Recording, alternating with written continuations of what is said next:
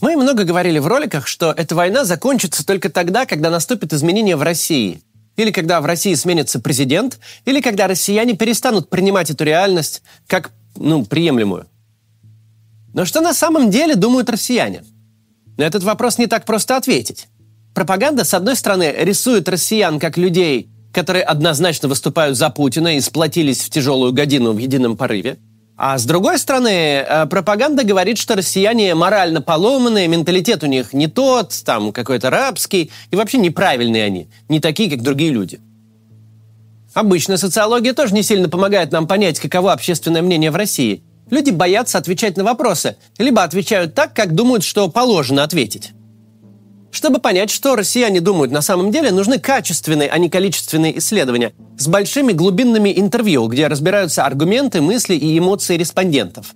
И именно такую работу на днях э, завершила лаборатория публичной социологии. И сегодня я вам расскажу о результатах.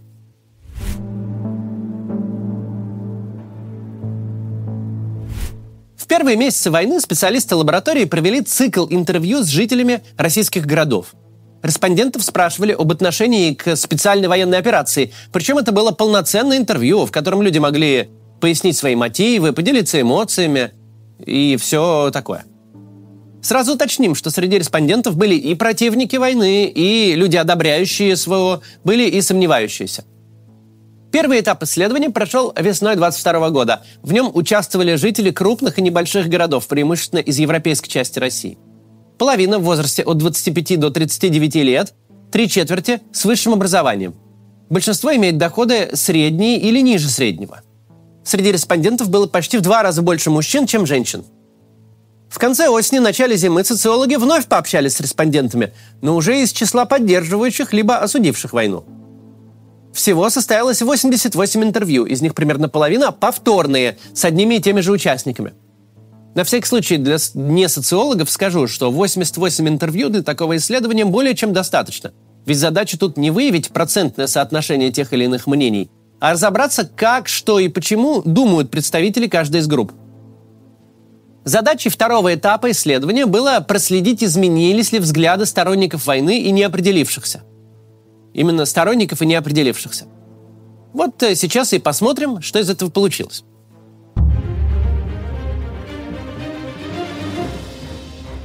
Прежде чем говорить о динамике восприятия войны, имеет смысл ненадолго вернуться к первой части исследования. К тем интервью, которые были проведены социологами в первые месяцы полномасштабного вторжения России в Украину. Тогда большинство респондентов воспринимали эту новость как нечто разрушающее привычную картину мира. Были и те, кто воспринял начало войны с облегчением, дескать, наконец-то ситуация на Донбассе разрешится быстро и радикально, а значит окончательно – но для существенной доли участников вторжение в Украину стало неожиданностью. Диапазон реакций, которые описывали участники интервью, простирался от переживаний и непонимания, тревоги и волнения до шока, ужаса, стыда и отчаяния.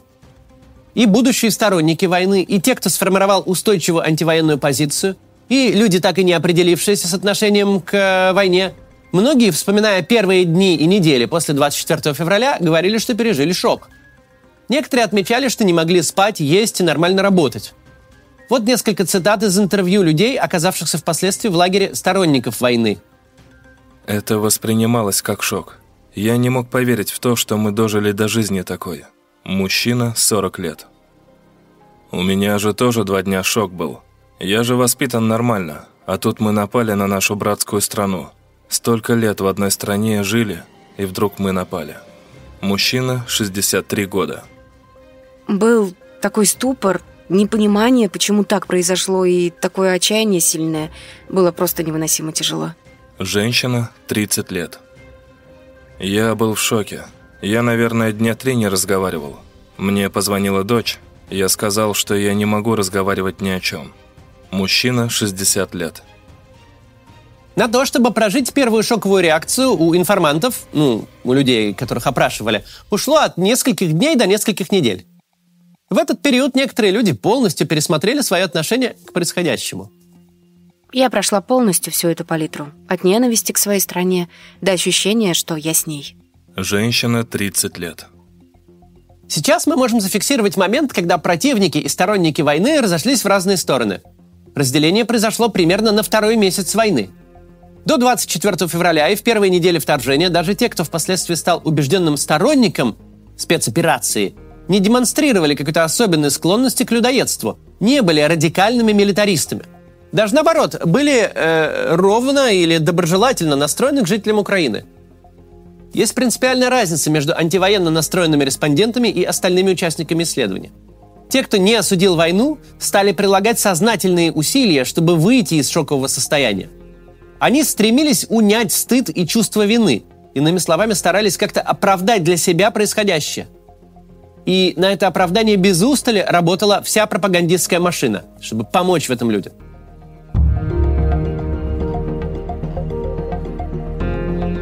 Нравственные установки миллионов людей оказались в мучительном противоречии с их же представлениями о патриотизме. Мало того, что государство творит от твоего имени то, что с младенчества идет по графе абсолютно недопустимо, так оно еще и требует всесторонней поддержки и одобрения – да и как можно во время войны говорить что-то против своих, типа? Память услужливо подсовывает стереотипы. Против своих значит предатель. Ей вторит телевизор. Против своих значит на стороне врага. А с другой стороны, каждый с детства знает, что война – это самое страшное зло. И что же делать? Выход из этого морально-этического тупика пропаганда предлагала, что называется, из каждого утюга и 24 на 7. Информанты подхватывали эти тезисы и творчески их перерабатывали, чтобы спасти от обрушения покосившуюся картину мира. Такую, где ты хороший человек и гражданин, а твоя страна на правильной стороне истории. Специалисты зафиксировали несколько распространенных оправдательных аргументов. Рассмотрим некоторые из них. Первый аргумент. Нам не оставили выбор.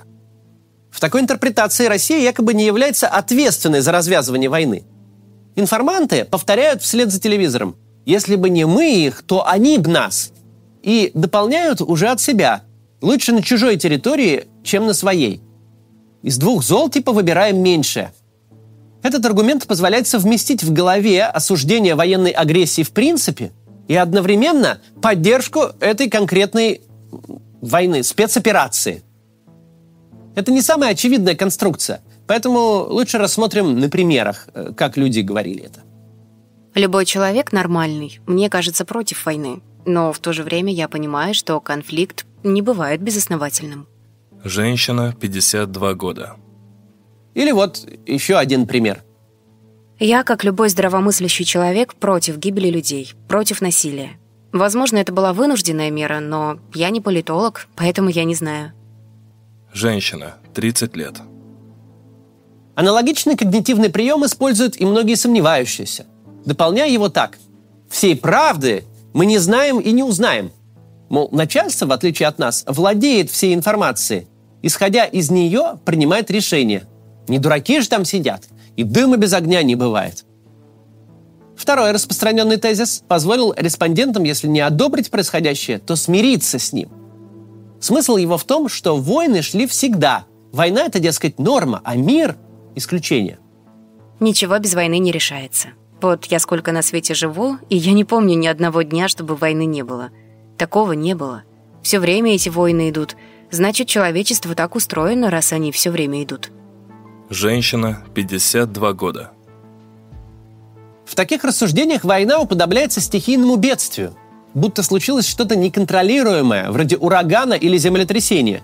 Нечто, что происходит не по воле конкретных людей – а такое вот зло, обусловленное самой природой человечества. Act of God, мы в одном из роликов об этом говорили, это еще можно так определить.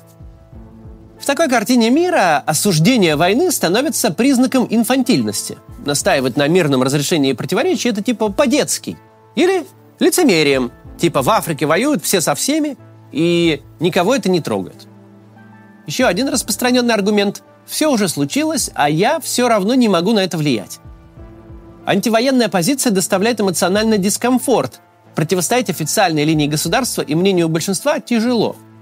Кому-то проще убедить себя в том, что новая реальность – это обстоятельство непреодолимой силы. Ну а если непреодолимой, то и нечего себе душу рвать. Мы люди маленькие, займемся своими делами. А с геополитикой пусть власти разбираются, это не наша головная боль. Да, война – это плохо и страшно, никому она не нравится, ну а что я с этим сделаю, говорят люди. Мы видим, что практически для всех не осуждающих характерен мотив вынужденности, эдакого фатализма. На протяжении последнего года респонденты выстраивали свою нравственную позицию, комбинируя перечисленные аргументы, рефлексировали и переосмысляли. Но все это оправдание, а не одобрение войны.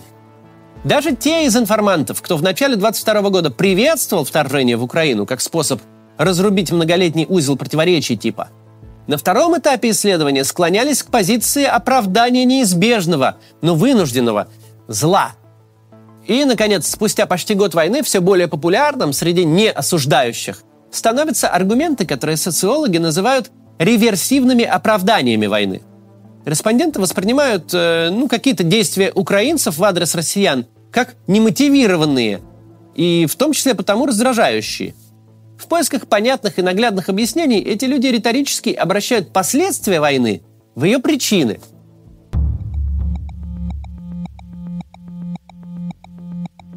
Сентябрьское объявление мобилизации стало, если не поворотным, то важным событием, сказавшимся на отношение россиян к войне. Эмоциональный градус снова взлетел. Война, которая все это время не вылезала за пределы телевизора, дошла до практически каждого дома – Реакцию противников войны мы все прекрасно знаем. Это даже не имеет смысла здесь обсуждать. Но что же сторонники не определившись? Существенная доля информантов проведением частичной мобилизации оказалась резко недовольна. Однако претензии к власти у этих людей носили в основном технический характер. Бардак в организации, невнятные критерии призыва, злоупотребление военкомов – при этом авторы исследования отмечают, что недовольство мобилизацией не трансформируется в неприятие войны и недовольство самой властью, которая эту войну развязала. Более того, мобилизация, война и власть как будто существуют в разных плоскостях. Вообще, в проведенных интервью есть примеры довольно причудливых сочетаний. Сомнение в целесообразности спецоперации и покорная готовность отправить на фронт сына и мужа. Или негативное отношение к мобилизации, типа будет больше жертв – которая соседствует с крепнущей поддержкой войны, потому что на нас все ополчились. В любом случае, исследование подсветило одну неутешительную закономерность. В сознании людей, лишенных цельного политического мировоззрения, взаимосвязь между действиями власти, войной и мобилизацией пока что не выстраивается в единую цепь. Этот процесс требует времени и наших с вами усилий. Смягчил реакцию на мобилизацию все тот же фатализм, которые люди э, включали в начале войны. Если судьба идти воевать, значит надо идти, мол. Кому суждено сгореть, тот типа не утонет, мол. Для кого-то утешительную роль сыграла надежда на рациональность властей. Мол, зачем им пузатый слесарь, который автомат в руках 30 лет не держал? Много таким, типа, навоюешь. В целом отношение к воинскому долгу для респондентов – категория частной жизни. Большинство не осуждает так или иначе уклонившихся от призыва по мобилизации. Но вместе с тем именно во время мобилизации появился так называемый, ну, как исследователи его назвали, новый патриотизм. Речь о чувстве солидарности с соотечественниками, втянутыми в военную авантюру властей помимо собственной воли. Причем эта гражданская солидарность может сочетаться и со слабеющей поддержкой, и с осуждением войны тоже. Вот как об этом говорит женщина 45 лет, живущая в городе-миллионнике. Ну, наверное, если бы меня призвали, я бы пошла. Как бы я отрицательно не относилась, но я пойду выполнять свой гражданский долг. Не против украинцев воевать, а нашим там помогать. Это и сестринский медперсонал или что-то. Я не говорю о том, чтобы стрелять, нет. Наряду со страхом, тревогой и растерянностью, которые наблюдались в первые дни войны и в начале мобилизации, не противники войны испытывали потребность подобрать объяснение и прибегали к тому же набору аргументов, позволяющих как-то примириться с реальностью. Типа, куда теперь деваться? Раз случилась война, то быть и мобилизации. А как иначе? Происходящее снова оценивается по параметрам стихийного бедствия. Люди, которые принимали решение о начале войны и о запуске мобилизации, напрочь исключены из уравнения. Их нет. Есть неуправляемая беда, которая свалилась, как снег на голову.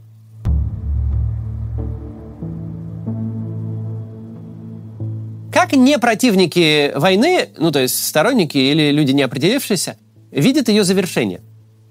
Желаемые позитивные сценарии выглядят так. Война прекращена, прошли мирные переговоры, территориальные вопросы решены в пользу России, рядовые граждане России и Украины и Европы спокойно живут мирной жизнью. При этом респонденты могли допустить отклонение от идеального сценария с указанием компромиссов в вопросах, касающихся присоединенных территорий. Для одних э, таким компромиссом стало бы удержание Донбасса, для других – удержание Крыма – но, рассуждая об оптимальных сценариях завершения войны, многие сразу отмечают их нереалистичность. Рисуют участники исследования и плохие сценарии. От поражения экономического краха России до ядерной войны. Одним из самых пугающих, но при этом и наиболее реалистичным сценарием информанты видят э, сценарий затягивания конфликта на несколько лет. Для некоторых даже поражение России кажется более приемлемым вариантом, чем ситуация ни войны, ни мира на годы вперед – есть сценарий затяжного конфликта, замораживание его ни туда, ни сюда. Это будет самый печальный для меня сценарий. Его больше всего не хочу. Я хочу, чтобы это завершилось чем-то однозначным. Либо Россия побеждает, чего я, конечно же, хочу, либо Украина побеждает, чего я не хочу, но с чем мне придется иметь дело. Но как минимум будет определенность.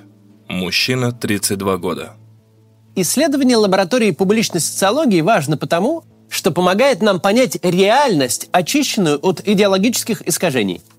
Оно позволяет нам понять, как именно мыслят те, кто не осуждает войну. Пропаганда показывает их как твердых сторонников происходящего, как людей без совести, с искаженной моралью, убежденных милитаристов, у которых кровь с клыков капает, которые все как один выстроились за Путиным – и из этого часто делается вывод, что российский народ и сейчас за войну, и в будущем будет за нее, поэтому война неизбежна на десятилетия вперед. В реальности же деполитизация, на которую пропаганда работала 20 лет, принесла свои плоды. Те нравственные нормы, которые люди применяют в своей повседневной жизни, в отношениях друг с другом, никак не трансформируются в политическую позицию. В их глазах действия власти неуправляемы по определению – Влиять на решение условного совбеза примерно так же немыслимо, как вмешиваться в извержение вулкана. Можно попытаться отползти на безопасное расстояние, переждать, можно принять свою судьбу. Но потребовать от вулкана прекратить – это по-детски, наивно, в конце концов бессмысленно, потому что так всегда было и будет, так устроен мир. А значит, не стоит и пытаться. Есть ли шансы изменить такое положение вещей? Конечно, есть. Но путь изменений долг и тернист. Во-первых, нельзя просто так взять и избавить россиян от страха репрессий за инакомыслие и за то, что они отличаются от других, что их мнение отличается. Доверие к политикам и к власти зарабатывается честной и профессиональной работой и зарабатывается годами. Начать можно с возрождения здоровой политической дискуссии, хотя бы между собой. Ну или на высших уровнях, когда дело дойдет до дела – подать пример. Во-вторых, необходимо обеспечивать широкий доступ к альтернативным точкам зрения. По-настоящему отменить цензуру мы не можем, но можем хотя бы на русском языке корректно и с уважением к другим людям и точкам зрения говорить адекватные вещи. Чтобы у россиян появилась возможность солидаризироваться с разными мнениями, а не только с тем, что говорят из телевизора. Только так человек получит возможность обратить расщепленное мировоззрение в цельную и последовательную картину мира – в конкретную гражданскую позицию, а затем и в гражданское действие. Да, пока мы не можем говорить об этом на аудиторию Первого канала. Да, политическая дискуссия или альтернативные мнения в путинской России криминализованы. Но мы можем говорить об этом хотя бы тут. Это уже немало. А еще можем общаться с близкими, можем поддерживать старые социальные связи и выстраивать новые. Можем находить единомышленников. И судя по тому, что вы досмотрели это видео до конца, у нас с вами уже кое-что получается. Давайте продолжать. До завтра.